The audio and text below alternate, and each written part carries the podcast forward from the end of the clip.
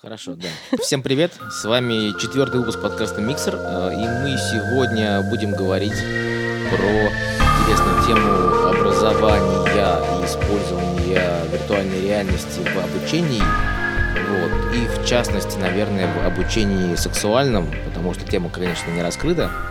Да, со мной Кристина Геворкян, она занимается разработкой учебных курсов, э, как методист, ну, я методисты, продюсеры, продукты, все на свете. Все на свете. Ну, в общем и целом, а, это человек, который пробовал делать курсы по сексуальному образованию, и в частности, лично я видел описание прекрасного курса про оральный секс.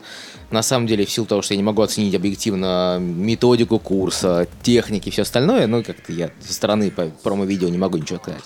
Вот мне стало интересно поговорить, насколько это перекладывается на виртуальную реальность когда говорим об образовании, мы все время думаем про обучение сотрудников на производстве, про какие-то там э, классические истории образовательные с полным погружением.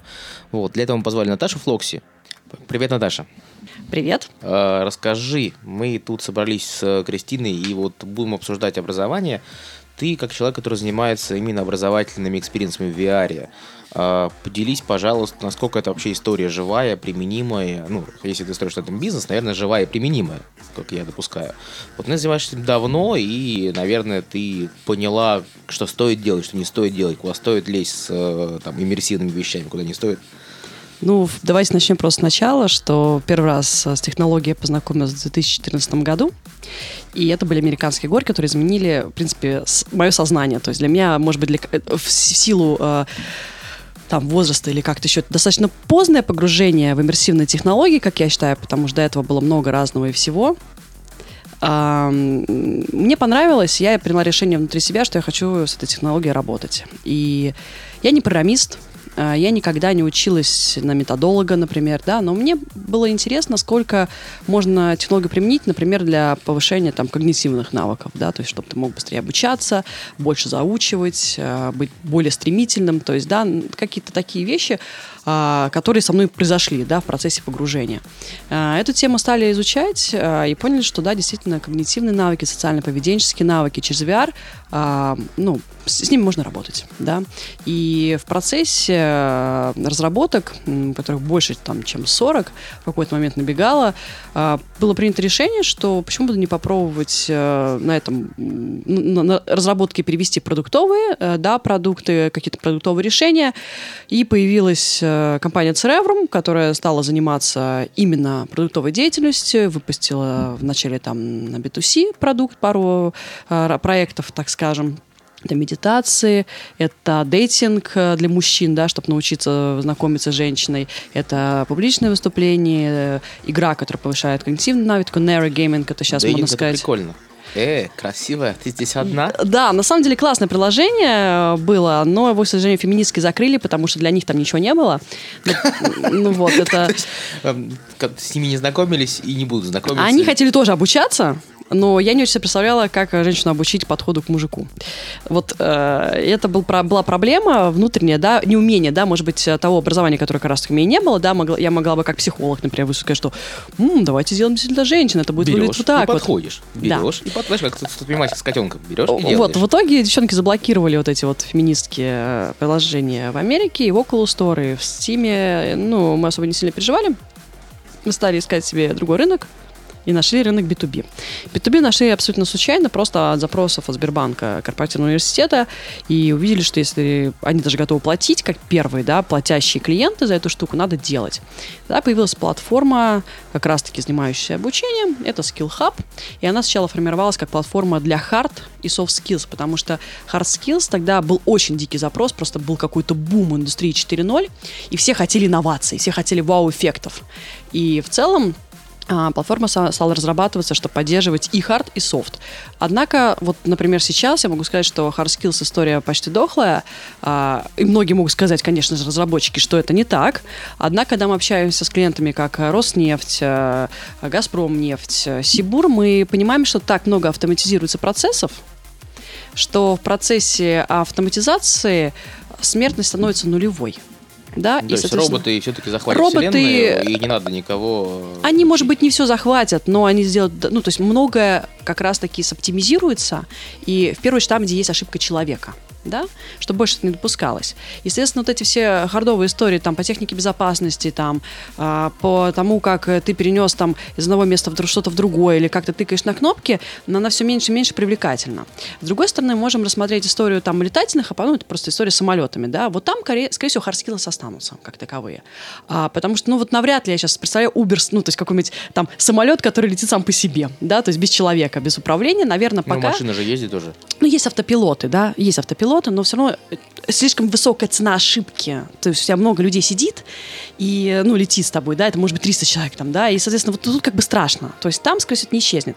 Так же, как и hard skills не, не исчезнет в армии, да, где нужно, э, перего- вот, например, у нас есть запрос такой, переговоры с преступниками как их вести, как психологически на них там не надавить лишний раз, и что с этим делать, если, например, уже там кого-то убили.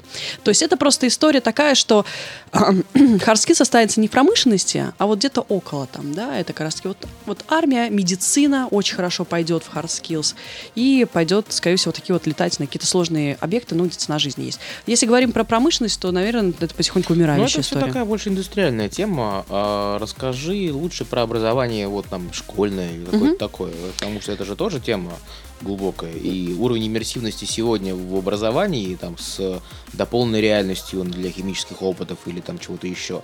Когда мы учились, ничего этого не было, даже близко. Ну, это вообще очень круто. Ну, то есть мне очень нравится, как физика выглядит в VR, как выглядит химия в виртуальной реальности. А, там, сейчас мы отрабатываем, например, историю это буллинга в школах, да, как э, школьнику можно не допустить этого, или если это случилось, как дальше себя вести э, ну, своими одноклассниками, да, себя, потому что, на самом деле, де- тема сложная. То есть я в школе, у меня было три раза на мне буллинг, и я знаю, что такое, как ты переживаешь после этого. А, это просто, если говоря про школьное образование там, да, но, честно говоря, в школах, университетах, даже с учетом а, будущих вливаний денег, да, в эти сегменты, я не очень верю, что быстро распространится эта технология, да, потому что есть мамы, которые будут против, скорее всего, есть школы, в которых есть более важные задачи, чем там внедрение VR. Но я думаю, потихоньку мы придем к какой-то системе, может, похоже на а, вот есть К-12, да, а, K-12, а, которая в Америке очень сильно пропагандируется как онлайн-образование. Возможно, VR будет просто частью какой-то похожей программы, потому что очень много школьников сейчас обучается на дому. Да, то есть, с одной стороны, социально это плохо. Да, то есть, все-таки социальное поведение должно присутствовать у школьника и у человека, который и обучается. Почему, например, многие не любят брать э, без образования людей? Да, вот просто есть такие компании, которые просто, если у тебя нет никакого высшего, они тебя не берут. Ну, Потому что социальное поведение должно формироваться. Да. Это ты прям смотришь на это достаточно глубоко. Есть шанс, что люди просто такие, нам нужно высшее образование, потому что. Нам нужны менеджеры да? с образованием менеджера. Ну, конечно, да. Ну, по-разному. Я просто Нет, говорю я про то, что... В целом, как бы, многих людей нельзя выпускать к другим. Ну, Да, да.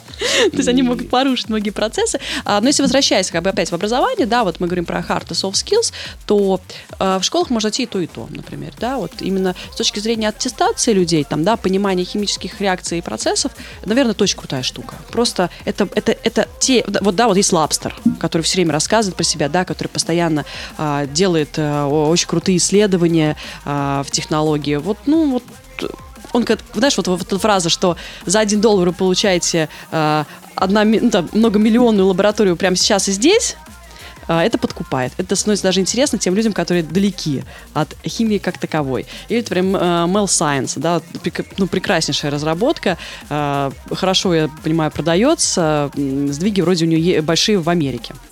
То есть, а если мы говорим про soft skills, то в первую очередь мы говорим про B2B здесь, потому что B2C здесь история сложная и неизвестно понятная, да, то есть одно дело про публичное выступление, можно говорить про самопрезентации, а другое дело, когда мы говорим про навыки, которые могут быть эффективны а, внутри компании, да, и в рамках индустрии 4.0 а, soft skills а, решает а, ну, около 5-7 задач, да, которые могут показать эффективность в деньгах. Основная проблема компаний, а, многих, что на хайпе индустрии 4.0, они а, не, когда вот этот хайп начался, они стали смотреть на эффективность, да, они ста- они стали считать, зачем им нужен VR, а делали это просто как маркетинговые штуки, чтобы рассказать, что классика. они это внедрили, они первые, Инновационные инноваторы. инновационные и таким образом даже привлекали в какой-то момент народ, да, а, ну, чтобы к ним приходили, что думали, ой, вы инновационные. А оказалось все следующим образом. Когда мы стали копать, я на сегодняшний день обошла больше 130 компаний в России. Это маленькие компании, это небольшие компании. Это, например, от Эко, да, вот таких маленьких, да, небольших, все-таки такой такой средний бизнес, то заканчивая там X5, тем же Газпром нефтью и прочими, прочими, прочими компаниями, которые зарабатывают много денег. И у всех одна и та же история. Ребят, мы считаем деньги на обучение. То есть деньги на обучение, они просто выделяются – а как человек обучается, какие методы применяются, не совсем важно. Считаю только вот из тех, кого обошла, две компании. Это Raiffeisen, потому что это немцы, и Adidas, потому что это немцы, которые просто умеют читать деньги. И когда ты свяжешь показатели обучения с показателями бизнеса, ты можешь прогнозировать, что если я доучу человека вот здесь делать до продажи вот, или кросс-продажи вот так, вот так, у меня, по идее, должна выручка вырасти в этих товарах, категории в этих товарах, так, так, так. И вот мы начали эти модели, которые мы услышали, да, пока обходили, применять, и поняли, Ой, что... вы знаете, взрослые вот там вот так делают, да? Они, в принципе, знаешь, как а, многие ритейл не обучаются, в принципе. Они, знаешь, как обучаются сарафанным радио. А, если мы возьмем такие магазины, как ЦУМ, на самом деле, хотел сказать, что ЦУМ большой респект. Они обучают методом бади, ну, у них вообще очень низкая текучесть кадров, да, то есть человек очень важен для них, ну, это люкс. Luxurious place. Ну, конечно. А, это, по сути, монополист, можно сказать, да, на рынке там никто не может прийти на рынок и сказать, что мы сейчас будем вторую тут ЦУМ открывать. Такое просто невозможно, учитывая те бюджеты, которые у них тратятся. Ну вот, у них метод бади, да, это когда я с тобой сижу, и проговариваю с тобой, мы идем на место. Ты хреново работаешь, работай лучше. Ну, не так, они, скорее всего, они не делают такую оценку, они просто рассказывают про лайфхаки, Просто которые... работай лучше. Работай лучше, но чтобы это сделать лучше, сделай вот так. Ну, например. То есть они как бы тебе дают а, максимально много вводных. И мы, например, ну, когда пообщались с Суммой, мы поняли, что мы, например, для них, наш, ну, там, наши технологии, они сейчас неприменимы для них. Ну, именно вот в формате обучения. А, а если мы пойдем в какую-то сеть типа магнита, ленты, Дикси, а, мы увидим, что клиентский сервис там очень низкий. Ну, во-первых, там никого не обучают, чаще всего. Либо это делают по бумажкам, либо СДО, которое создавалось а, там 10 лет назад. То есть компьютеры чаще всего отсутствуют, поэтому обучение происходит на месте за счет человека. И вот ты представь, ты работаешь, э, ну, представь просто, что работаешь в Дикси, у тебя текучесть 80%, допустим, там 75-80, у тебя постоянно новые люди, которым нужно рассказать одно и то же. На каком человеке ты скажешь, ну его нафиг, короче, все. А, и будешь пытаться соптимизировать процесс. Либо будешь пытаться делегировать, чтобы у тебя это убрали. А некому делегировать, потому что постоянно новые люди. Да, а, либо, ну вот, в общем, вариант такой, что либо обучается через телефон, да, очень много сейчас мобильных курсов есть, а, либо VR здесь очень себя хорошо показывает. Во-первых, это быстро масштабируемая история. Во-вторых, она дешевле, чем телефон или, или чем компьютер. Просто тупо дешевле. А, во-вторых, стоимость, а, когда ты продукт делаешь, а не просто под клиента, стоимость примерно обучения на человека от, 108, ну, 100, от 180 рублей да, за прохождение. То есть это очень дешево. Но это целый месяц, когда человек обучается. То есть что да, может... За месяц 180 рублей. 180 рублей за месяц на человека. Mm. Ну, то есть это очень дешево. То есть это в рамках, потому что есть продукт, который ты можешь масштабировать. Если ты, конечно, студия, то ты захочешь с этого клиента создать как можно больше, и, скорее всего, будет предположение там, от 2 миллионов э, до бесконечности, скорее всего. Разработка будет, которая еще неизвестно, каким эффектом окупится. Продукте, конечно, хорошо то, что очень много а, обратной связи именно по конкретному продукту, ты можешь его собирать, а, структурировать, бэклог, да, ВК, ну, то есть как-то структу... ну, как, каким-то образом определять, что важнее сейчас для роста продаж у клиента, да, и если я сделаю эту фичу, подниму ли я ему, ты как бы думаешь уже по-другому. Ты думаешь за счет, ну, ты думаешь как клиент. подход. Это очень круто. И вот то, что мне нравится, например, когда ты говоришь там про студии, про продукт, вот в продукте круто то, что ты все время в нем, ты очень много знаешь, и ты ведешься как клиент, да, ты хочешь ему помочь. Потому что если ему не помогаешь, нафиг не нужен. Вот. А если говорить про софт-скиллы, то а, просто мне эта штука очень нравится. Я в ней не сильно разбираюсь. То есть мне нравится а, читать книжки на эту тему. Мне нравится книжка про эмоциональный интеллект. То есть я имею в виду, что я не из этого сегмента, я вообще никогда в жизни не продавала B2B. Я все время была в компании, которая занимается диджитал-маркетингом по факту, и решала ТЗ уже готовые других людей.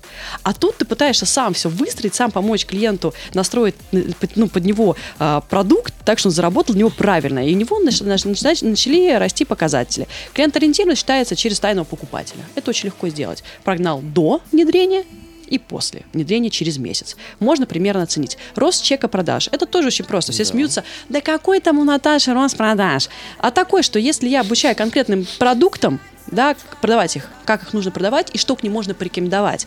То есть человек это запомнил где-то там на подкорке, это применил хотя бы пару раз там за неделю, то неудивительно растут продажи. Но почему бы и нет? Это Если очень просто. ссылов продавать, продажи Да. будут расти. Естественно, все Но очень просто. другой. И мне же интересно послушать про то, как помогает в этом VR, и насколько иммерсивность вот это помогает. Ну, и мы делали Потому что- исследование на эту нет, тему. ну то, что ты говоришь, это справедливо для всего.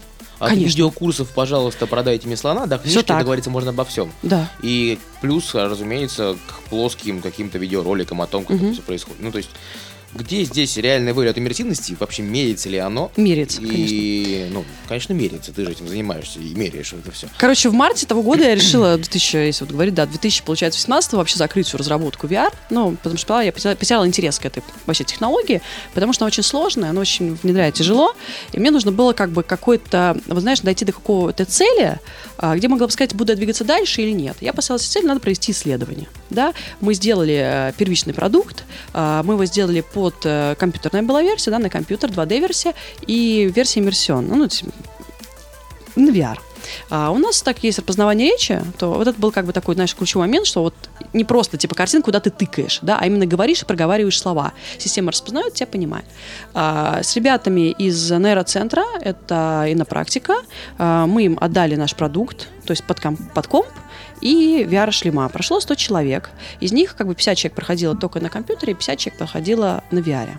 Что мы видели в процессе? Все, а, все, э, все, кто проходил, были подключены еще к нейроинтерфейсу. Это был а, нейроскай, а, и он читал энцефалограмму Ну, мозга. дофига интерфейсов сейчас было. Ну, я просто имею в виду, что... они все работали. Да, но это не об этом Ну, речь, а а просто как- речь об эффективности сейчас. Ну, какое-то движение на графике было, а люди думали в процессе, это хорошо. Да, они думали, и что надумали? Что первое, что мы увидели, это то, что люди, которые обучались виртуальной реальности, они были в 10 раз фокусированнее на задачах, Конечно. чем те, которые сидели на компьютере, потому что было так много раздражающих факторов вокруг. Кто-то прошел, какой-то звук не... То есть у них были эти факторы, они не могли проходить нормально. Они отвлекались и не могли быстро вот этот flow, вот это flow обучения встроиться, да, вот вот поток, да, чтобы пройти дальше. Это первое, что мы видели. Я, на самом деле, я не ждала, что это будет 10, там, мне, не- мне, в принципе, было без разницы в тот момент. Я просто хотела узнать, есть ли там что-то вообще, куда стоит идти. А второе, что увидели, уровень стресса. Те, которые обучались э, на компьютере, у них уровень стресса рос только в момент тестирования. До этого они просто сидели разговаривали с аватаром, но момент тестирования они так стрессовали, что они забывали, что там было на предыдущих шагах, и, соответственно, возвращались обратно на несколько шагов, да, чтобы посмотреть, что там было. Те, которые были в VR, они стрессовали в самом начале. А, есть такое, ну, просто есть много исследований, которые говорят о том, что в стрессе человек обучается лучше. И за счет этого они обучались лучше, и за счет этого они шли быстрее, и итогово у нас три раза обучение сократилось а вот то время, которое проходили на компьютере а, по отношению к тому времени, Сразу которое- вышли из зоны комфорта.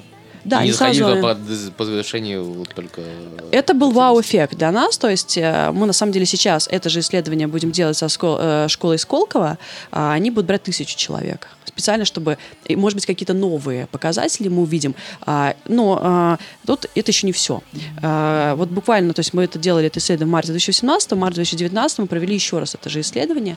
На этих же людях, ну, на самом деле мы всех не собрали, 100 человек, да, которые были до этого. Собралось около 43, которые мы смогли просто найти, потому что кто-то уехал, кто-то не захотел. А, короче, вот этих 43, например, там было так, получается, что э, чуть больше людей было на тех, кто проходил на компьютере. Но а, мы увидели что? Что те люди, которые проходили на компьютере, они а, помнили около 12-15% а, прошлого раза, да, то есть они все равно начали проходить все заново, с самого начала. А те люди, которые были в VR, они дошли до шага тестирования и начали ложать там. Но примерно и там это 47-50% от того, что они помнили.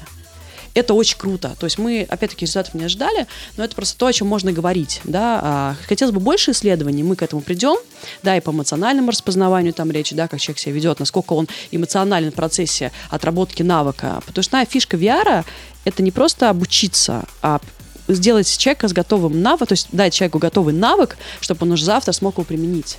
И когда ты чувствуешь, что навык у тебя есть, ты не боишься, ты делаешь больше или делаешь по-другому. А когда ты чувствуешь, что ты не доучился, ты боишься применить свой навык, ты боишься ошибиться.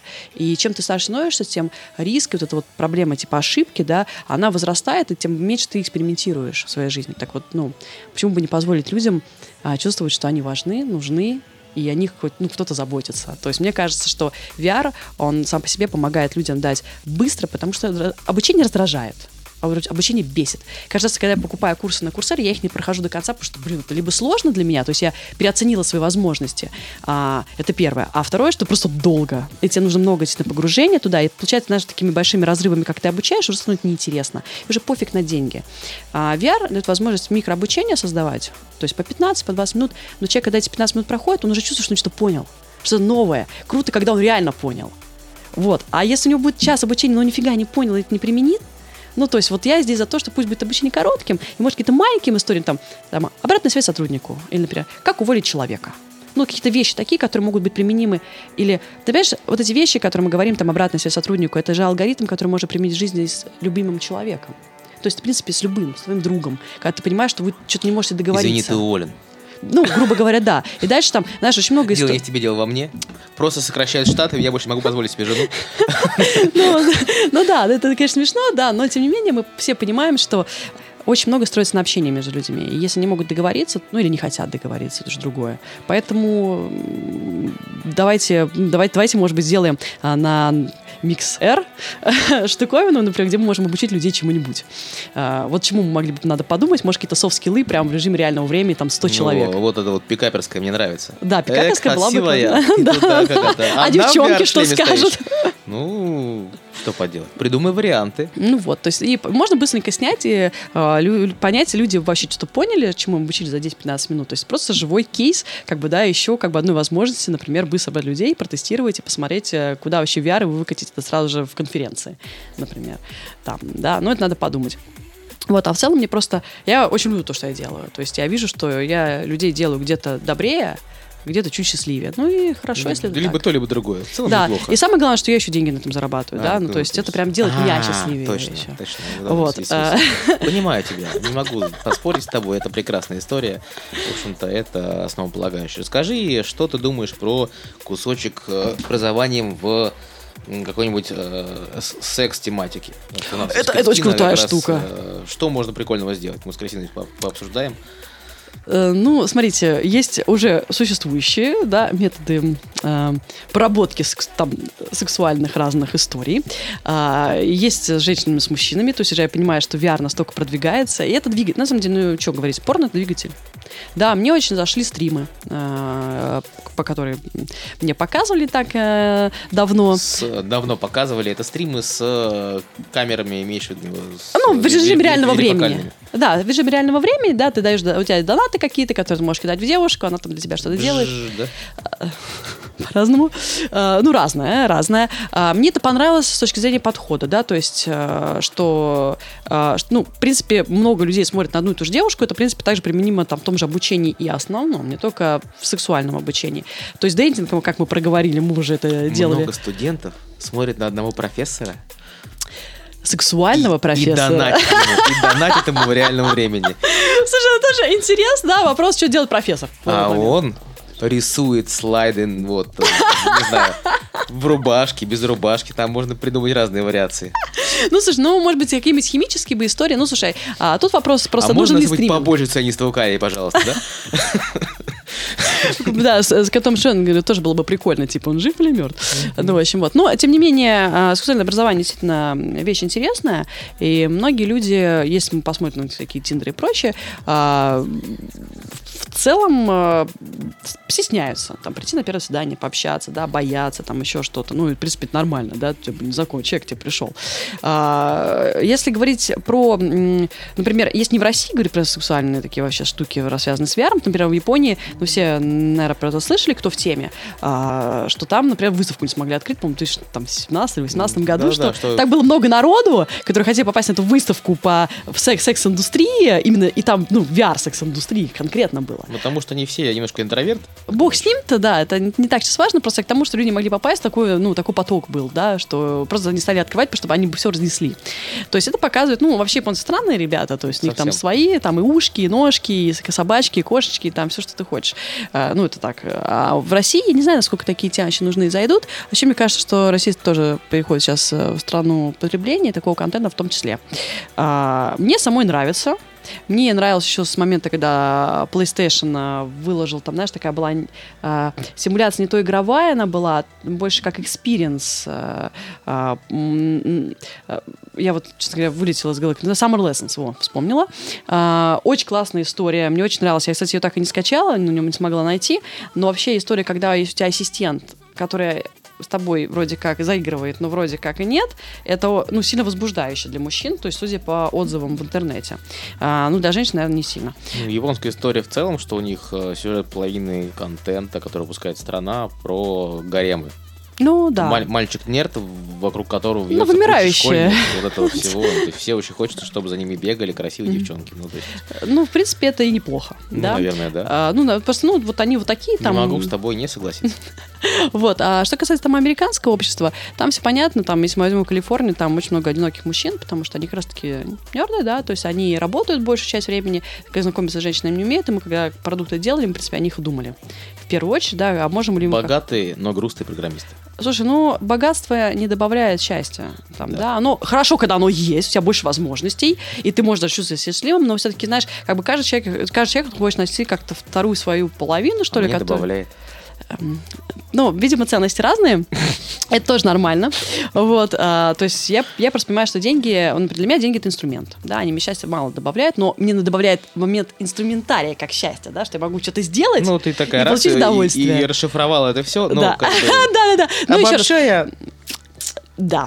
Вот. И, соответственно, если мы говорим про рынок э, сексуального образования, я здесь, э, честно говоря, вот так, чтобы придумать сходу что-то там, а, я, наверное, буду придумывать всякую ерунду, скорее всего. Ну, то есть я, то, что я хотела, я уже сделала. Да, это dating lessons. Там. Дальше, как развиваться это направление именно с точки зрения съемки порно, время я не стала заниматься, это мне просто это неинтересно. Ну, это отдельная история. Съемки да. VR-порно — это отдельная история, мы про нее тоже обязательно поговорим. У меня даже есть э, кого позвать, и я думаю, что прям будет весело. Вот, а я думаю, что Кристина эту тему знает просто больше, и тут надо передать слово ей. А, я думаю, это будет интересно. послушать ее. Вот, сейчас хотелось, чтобы Кристина немножко рассказала нам про то, вообще какие сложности возникают в образовательном процессе, ну, в такой пикантной области, потому что я вообще очень от этого далек. То я, ну, классически обучался э, в школе без э, такого рода предметов, и, наверное, факультативное образование тоже почему-то не получал как-то все методом тыка. Вот, поэтому в прямом смысле этого слова, ну, то есть в переносном тоже. Ну, то есть я, наверное, сильно недообразован. И, может быть, я сейчас это пойму и срочно начну повышать квалификацию всеми возможными способами. Ну, потому что а почему нет? Ну, то есть люди же повышают квалификацию по самым разным направлениям. Вот, расскажи, пожалуйста, тогда, чем ты реально занимаешься по части работы, и мы подумаем, как это перекладывается на VR и AR. Ну, в целом я занимаюсь любыми образовательными программами для детей, для взрослых онлайн, офлайн. А, когда у кого-то есть идея, что мы хотим чему-то учить, давайте придумаем, как мы это будем делать. А, здесь сразу возникает сложность, потому что все боятся рисковать и использовать какие-то новые подходы. А если говорить все-таки про половое просвещение, сексуальное образование – то... Половое просвещение звучит совершенно не, вообще не эротично. Ну, то есть, а, вот... Оно и не должно звучать эротично, потому что сексуальное образование, раз тебе так больше нравится... Не, ну да. Вообще слово сексуально мне нравится больше, чем половое. Ну, так уж получилось. Это, это достаточно широкое понятие. И единственное страны, в которых э, более-менее эта тема развита, это европейские страны. Э, даже вроде бы в прогрессивной Америке на самом деле все очень грустно э, с этой темой. Вот, и в той же Европе такие программы начинаются с младших классов школы, иногда даже детского сада. Есть э, большая программа, описанная ВОЗ, Всемирная организация здравоохранения, где прописано под каждый возраст, про что рассказывать, в какой форме подавать, какие навыки должны усвоиться и так далее. Но это не про навыки секс. усвоиться. Да, да, но это, но это в, дан, в данном случае не про секс, не про техники секса, а прежде всего про осознание своего э, тела, своего, своей чувственности, имеется в виду вообще там дружба, влюбленности и так далее. Потому что первый тактильный контакт у ребенка, он происходит в момент рождения. И Э, на самом деле дети очень сексуализированные даже с точки зрения психологии. Но из-за того, что э, эта тема никак не раскрывается в воспитательном и образовательном процессе, часто формируется а, и сексуальной девиацией потом, и в целом проблема с самоидентификацией. Вот. А, поэтому весь детский подростковый период сексуальное образование, ну, половое просвещение это просто более такой тактичный Ладно, термин. ладно, хорошо. А, я не, не спорю с этим. Посвящено а, такому контексту а, личных границ, безопасности, самосознания, психологии взаимоотношений, то есть такой про а, базовые фундаментальные какие-то вещи. А когда человек уже становится взрослым, ему, конечно, можно рассказывать и про то, как вообще устроена физиология, как правильно взаимодействовать со своим и с чужим телом. И здесь мы можем говорить уже и про тот же VR, и как это использовать, и про то вообще, чему можно учить. Слушай, ну вот я ретроспективно вспоминаю, что рассказывала мне мама, ну, то есть сексуальное воспитание, это в целом такая классическая история, когда, ну, как, надо говорить с ребенком, ну, об этом когда-нибудь, и там получилось, что мне дали какую-то классную книжку про вот куда берутся дети, вот это вот все.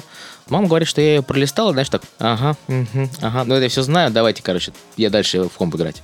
И как-то вот так это происходило. Наверное, в этот момент книжки помогают, но я плохо себе представляю, конечно, как это работает. У меня одно время был э, в Телеграме блог про секс. И... Ты так тихо, понижая голос, начала об этом говорить, как будто бы... И на самом деле очень много писала мне мужчин в личку с вопросами э, из разряда, что мне делать, если у меня преждевременная эякуляция, и все в таком духе. И что ты отвечала? Вот, а, рассказывала, какие есть приемы. Окей.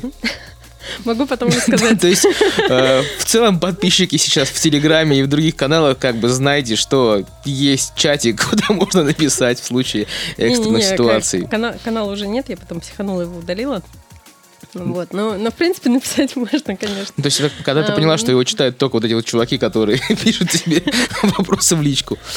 Не, на самом деле просто хотелось э, чего-то более глобального, и после этого мы с подругой пробовали делать э, проект для подростков, как раз э, для родителей подростков, рассказывать, как общаться с детьми и так далее. Вот. А потом уже э, спустя какое-то время меня пригласили методистом побыть на курсе по оральному сексу. Вот, где был сексолог, психолог, э, и я с точки зрения того, как нам вообще людям правильно рассказать и показать. Слушай, я далек от образования, поэтому мне интересно, что, что делает методист, в частности, в этом конкретном случае. Это как разбить на какое-то количество уроков и как подать информацию, а, о чем это все? Ну, если по-простому, то да, если в деталях, то э, изначально у ребят была идея о том, что ну, нам надо показать как-то техники. А я говорю, нет, стоп. Сначала нам надо рассказать про физиологию, показать, как устроен вообще мужской организм, э, как происходит э, процесс эрекции вообще, как это связано с психикой, с контекстом, в котором происходит сам контакт. Вот. Потом уже можно рассказать про техники, но, опять же, оральный секс не ограничивается чисто техниками, да, это какие-то дополнительные ласки, еще зоны тела, которые можно задействовать. Поэтому важно было эту программу более комплексно сделать, и получилось ее достаточно широко раскрыть, так скажем. Да, глубоко раскрыть. Звучит прям интересно. Я вот пытаюсь представить, в каком контексте я бы сейчас посмотрел этот курс, ну, потому что описательно звучит действительно... Эм, я хотел сказать увлекательно, наверное, тоже слово не очень правильное. Ну, короче, вот познавательно. Давай сформулируем вот так. а как здесь может помочь виртуальная реальность, ну или дополненная реальность, потому что тут как бы разные сценарии применения. Наш уровень развития технологий сегодня такой, что мы можем, надев шлем в виртуальной реальности, э, синтезировать практически любой сценарий. Но дальше возникает там вопрос дополнительного инструментария, наверное. А, в идеале, конечно, инструментарий нужен. И здесь э, есть такое направление развития секс-теха, как теледильдоника. Я вот это слово тебя да. услышал в прошлый раз. Я такой, теледильдоника. Такой, что это? По сути, это гаджеты, которые позволяют а, со смартфона быть управляемыми. А, И- то есть это не телеметрия. Теле здесь это про управление с... Ну, то есть телеметрия это когда ты снимаешь показания условных датчиков. А я Но, тут про а, управление. Там а, не могу сказать, что я сильно погружалась в технические особенности, а, но я знаю, что сейчас это функционирует на уровне а, устройств, которые могут а, управляться на расстоянии. Не, это классическая тема в всяких кам-стримах или как Да, это там, да, там да. происходит. Ну, пока это используется так. Но в моем представлении, если достроить это э, возможностями виртуальной реальности, то вполне можно э, комплексно использовать для обучения и непосредственно отработки навыка, потому что проблемы э, всех текущих э, образовательных программ, связанных с сексуальными практиками, в том, что, э, окей, мы рассказали человеку, э, как это делать, но не все, во-первых, можно показать, не все, не все реально снять камерой. Э, Ну, допустим, у нас есть э, в том же курсе э, техники э, развития мышц языка, допустим, и не Ого. все, не все получается камерой снять. А, А теледельдоника позволит... не, не, э, я про- здесь скорее про э, то, что в VR, наверное, можно как-то это многомерно отрисовать и показать, и э, больше, большее представление дать человеку о том, что и как вообще функционирует. Вот. А теледильдоинг... э, Ой, какое сложное слово. А, Особенно с утра, да. Но тут как бы дальше возникает вопрос набивания руки. В прямом переносном смысле этого слова. А, Ну, мне видится, что если мы даем человеку э, VR и устройство для непосредственной тренировки, то можно создать полноценную симуляцию процесса и таким образом позволить в безопасной среде э, тренировать Расскажи свои навыки. Про И- безопасную среду, да. Да. Прям интересно. Ну, то есть это же эти же курсы, они про то, что кто-то как-то собирается обычно, какая-нибудь э, условно инфобизнес-вумен собирает какое-то количество девушек, э, все снимают какую-то там комнату для мастер-классов, берут какой-то запас там огурцов или там, ну, там, чего-то еще, и, и, дружно все вместе не учатся. и не все готовы на это. Потому вот, что мне просто с тобой не- интересно такой, «Хм, Для этого надо они быть, все э, собрались дружно очень откры- открытым человеком. и пошли учиться опыту. коллективно. А, Не все готовы, многие стесняются. И в том же курсе, который мы делали, мы говорили о том, что учитесь и тренируйтесь, пожалуйста, на э, специальных штучках из секшопов. Ну, то есть Вот, э, э, теледильдоники. Да, ну, можно без теля. Можно без теля, на вот. дильдонике. Потому что на живом человеке это все-таки опасно отрабатывать. Э, ну, сначала надо навык э, усвоить, да, потом уже им э, пользоваться. А, Но опять же, раньше я, было я проще, про- риски, я- они были всегда, Я но с- хочу сделать здесь ремарку на то, что э, сексуальное образование это не только оральный секс в отношении мужчин, да, это очень очень большое на самом деле есть э, обилие практик возможных, которые непонятно как э, показать э, классическими онлайн или оффлайн курсами. А, э, Как в примере в твоем, когда собираются женщины в кружочке и тренируются, точно так же есть какие-то мастер-классы по сквирту, и тоже все это очень странно Э, происходит. Ну, для я меня про это слышал, но я не знаю даже близко, что и как это вообще происходит. Ну, кстати, если ты поделишься, прям я думаю, что у нас как подкаст происходят станет такие просто... мастер-классы, я не знаю, я на них не была. Как э, технически устроен сквирт, я не знаю, мне кажется, это немножко да, это тема другого подкаста, но вот в любом случае э, сам факт того, что сейчас нас будут слушать, честно, более внимательно, он вот гарантирован. А расскажи про вообще концепцию перехода с офлайн обучения на онлайн обучение, потому что сейчас, если мы говорим про виртуальную реальность и условную теледильдонику, то это какой-то набор-стартер-кит, который позволяет чему-то как-то научиться, высылая его почтой, там, с доставкой из магазина, неважно как. Вот, это там снижает порог входа или в целом все равно. А, Я за то, что э, под конкретную задачу надо выбирать подходящий формат, наиболее эффективный. А, Я не поддерживаю батлов, что должен быть только оффлайн или только онлайн, или только супериммерсивные технологии и так далее. Каждой задаче свой способ решения. И если э, мы говорим э, о сексуальных практиках, то, опять же, есть люди, кому комфортнее, интереснее, э, прикольнее делать это офлайн, ну, обучение в смысле, в данном случае, и собираться вот так вот группками на какие-то тренинги. Есть э, категория людей, я думаю, она достаточно большая, которая стесняется прийти и, и возможно, не доверяет таким тренерам. И хочет это как-то делать дома в, комфортной для себя обстановке. И тогда мы им предлагаем онлайн-решение. А есть немало ну, онлайн-курсов да. на, на эту тему. А, но, как я сказала, проблема с тем, чтобы понять, правильно ли человек перенял эти техники, и невозможно никак проверить, э, усвоен ли навык. Э, применение всех вот этих модных технологий, на мой взгляд, как раз позволяет нам учебный именно процесс выстроить э, полноценно и э, не ограничивать его только просветительской частью. Ну, да скорее всего, так и есть. А тогда где ты видишь максимальную эффективность технологий там, виртуальной реальности? Потому что если мы говорим про запись какого-нибудь панорамного видео, ну тут, наверное, не факт, что это прям рабочая схема.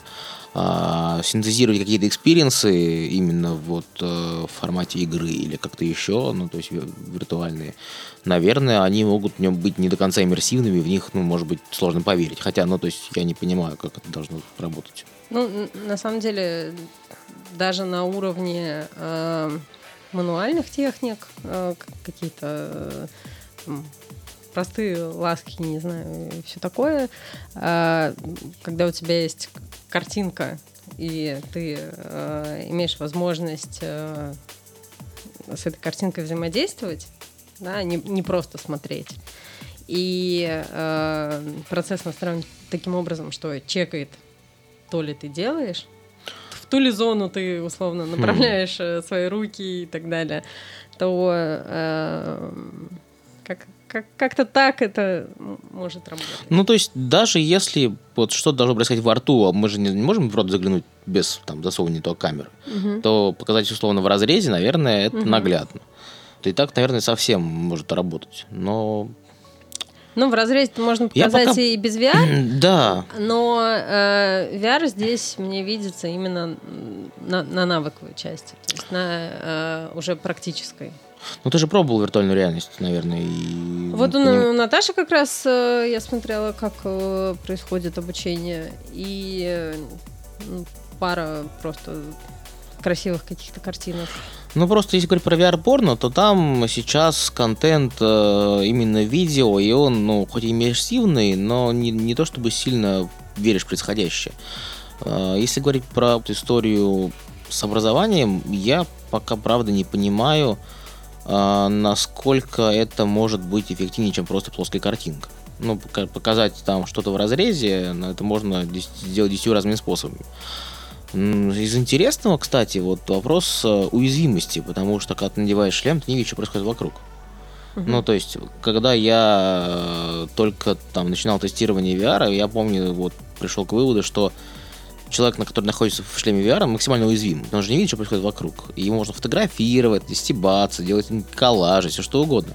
Если находишься там, например, в офисном пространстве, и у тебя есть какие-то коллеги, которые могут допустим, постебаться, они, скорее всего, этим воспользуются и Я не думаю, сделать. что в офисном пространстве кто-то будет Нет, э, ну, секс-образование Разумеется, да. Проходить. Но сам факт, вообще, как просмотр порно, когда ты такой, типа, запираешь дверь на ключик, вот, чтобы мама не зашла, и... Ну, ну, вот... Если это сексуальная тема, то, конечно, это очень интимная часть. Э, неважно, мы говорим о практике или об обучении. Это все равно Безусловно, очень личное. Да. А вот вопрос, добавляет ли уязвимости, ну, ощущение уязвимости использование шлема, который закрывает тебе реальность? Вот а мне думаешь? кажется, это может быть как раз э, неплохим таким дополнением, потому что если взять э, процесс э, сексуальный в жизни, как он происходит, то мы там, по идее, тоже достаточно сильно отключаемся от обстановки вокруг. И э, важно даже научиться это делать. По э, недавно видела статистику, вот по этой статистике 61% женщин э, во время сексуального контакта думают о куче других дел, о том, э, как там партнер воспринимает их тело, э, достаточно ли у них э, гладкие ноги и прочее, прочее. Вот. И они не могут полноценно расслабиться. И, возможно, как раз э, вот этот элемент отключения от реальности, он здесь будет только в плюс. На самом деле у мужчин, я знаю, есть тоже такие э, загоны многие, э, поэтому это вне зависимости от гендера должно да работать ладно, ладно. Ну, на пользу. Скорее всего, так и есть. Вот. Но хм, любопытно. А насколько популярнее, ну, по твоему опыту, онлайн-курс относительно офлайн курсов? Ну, понятно, что офлайн по capacity существенно другой по части, ну, то Вообще есть так не, нельзя мерить без контекста. Ну, ну вот, для э, ну вот мне сложно сказать. Например, тот же самый курс по оральному сексу. А, я не знаю, сколько он стоит сам по себе очно, сколько он стоит в онлайне. Но... У меня нет такой аналитики. Это надо брать всех, кто делает э, таки, такое обучение, запрашивать ну, с них аналитику короче, и составлять ее. Голубой океан для стартапов, я понял. То есть можно брать и заниматься как вот полноценным бизнесом. Ну просто на понять, самом, насколько на это деле интересно, есть... если вот мы такие раз займемся обучением, потому что оказывается это вообще неизведанная ниша, и все только и ждали, что мы сделали образование в VR, потому что обычно вслух никто не обсуждает. Ну вот раз оказывается и все. А, тут э, со, со всей вот этой зоной э, сексуального образования проблема в том, что вроде бы его много, много кто занимается этим вопросом, но делают это очень разрозненно. Это какие-то отдельные персонали, которые рассказывают про очень узкий набор тем.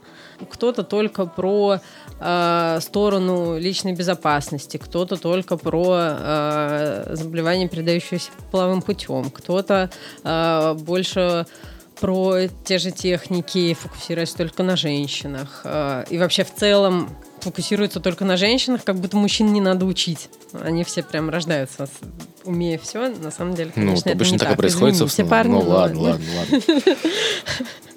Вот.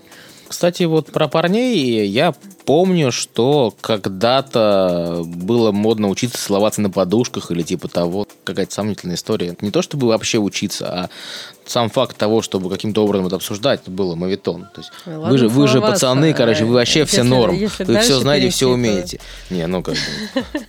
Типа, ну ты как, ну я вообще, ну да, ну вообще, ну огонь. Ну, как так это что происходит? Никто не, не ставит под сомнение собственной некомпетенции вообще, ну, никогда. Пока не вырастет. Ну, нет, даже когда вырастет, ну, в смысле, все крутые, все крутые пацаны, все, все хорошо получается. Пока не доказано данные. обратное. Нет, пока не доказано обратное. Попробуй докажи обратное, и все. Я, я как раз знаю, что мужчины тоже очень сильно загоняются на тему того, все ли они делают правильно, насколько э, им удается удовлетворить партнера. Э, поэтому есть э, смысл работать. Не, это когда нет здоровый геймбэк. Со всеми сегментами. Да, нет, смысл есть всегда. Вопрос, вот э, я же пытаюсь на это смотреть как на, на бизнес uh-huh. и по части монетизации. Ну, то есть, если я вот сейчас внезапно все брошу и пойду с тобой делать учебный курс в VR, ну, потому что, ну, или Наташу возьмем. Есть ли в этом перспектива такая, чтобы вот прям найти свою аудиторию и прославиться, условно говоря, сделать нового единорога в области секс-теха, казалось бы? В целом, я считаю, что есть. Но... Что-то никто еще не сделал, если идея Потому что лежит. тема сложная. Эм, она очень пограничная такая, что ты вроде бы не, не порнуха, ты вроде бы про добро и про обучение. Но... Вроде бы не порнуха, ну да. Вот, но в то же время ты где-то где-то близко. Я общалась с одним порно-продюсером а, на тему того, что давай делать educational порно, потому что люди смотрят а, когда обычное порно, э, им кажется, что вот так вот все и происходит. При этом никто не добавляет дисклеймеры про то, что мы тут вкололи в член специальное средство, чтобы он не опадал, и вообще мы тут тоже какого-то клейстера налили, условно.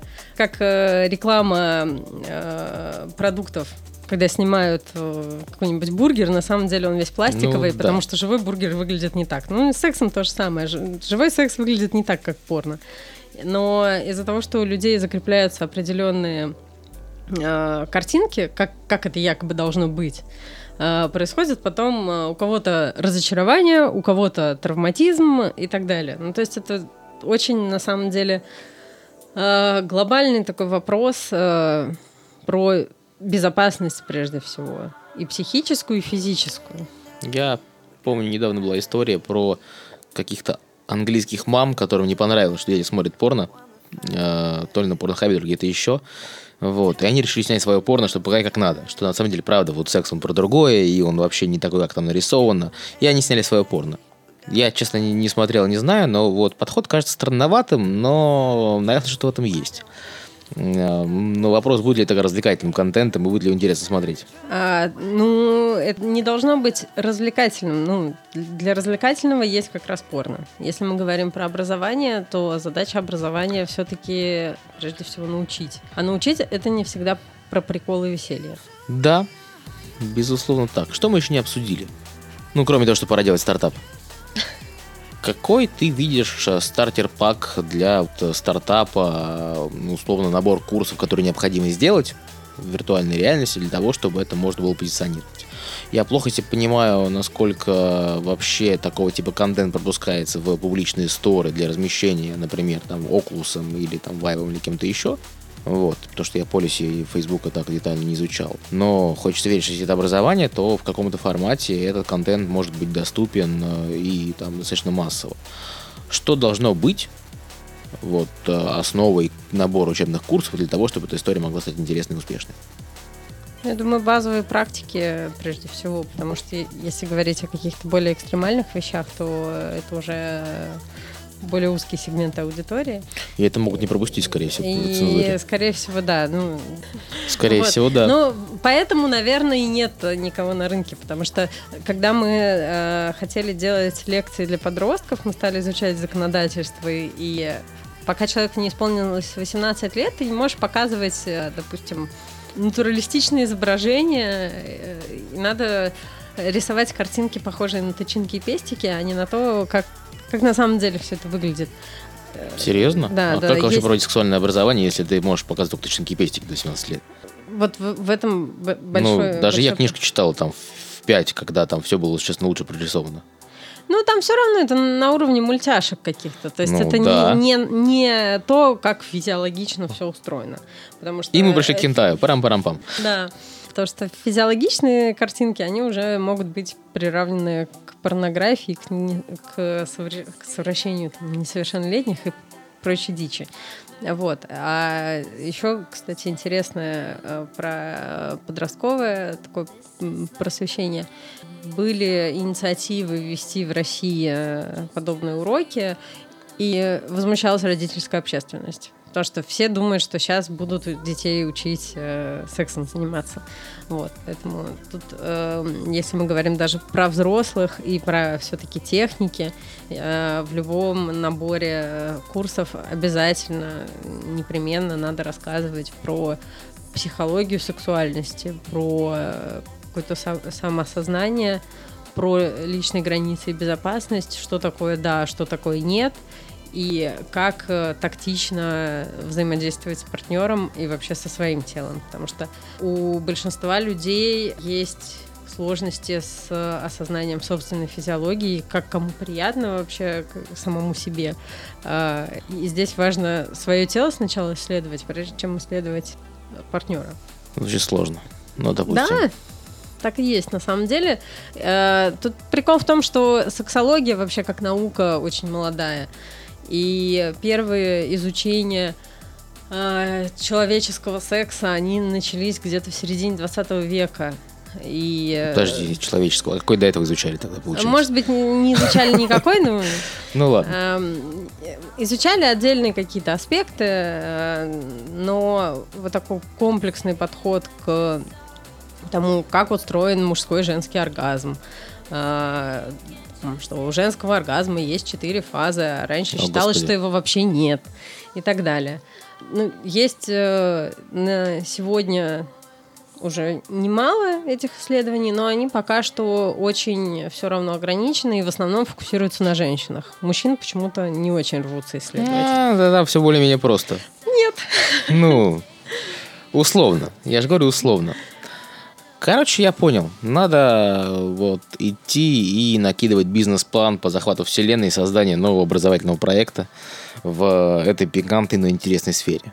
Вот, э, потому что секс-тех это одна из э, индустрий, которая развивается, конечно, сегодня э, наравне с каннабисом и всем остальным просто семейными шагами. Круче, может быть, только, наверное, геймдев. Вот, наверное, будем закругляться. Спасибо тебе, что пришла. Спасибо, Наташа, что пришла. Вот. Цепляйтесь к нам в телеграмный чат Join Mixer и следите за новостями предстоящей конференции Mixer 2020, которая пройдет в марте. И следите за следующими подкастами, потому что, скорее всего, мы будем эту тему развивать детальней. А, я очень сильно задумался на тему того, чтобы позвать кого-нибудь, кто расскажет нам про индустрию именно секс, развлечений и виртуальной реальности. Всем спасибо. Пока.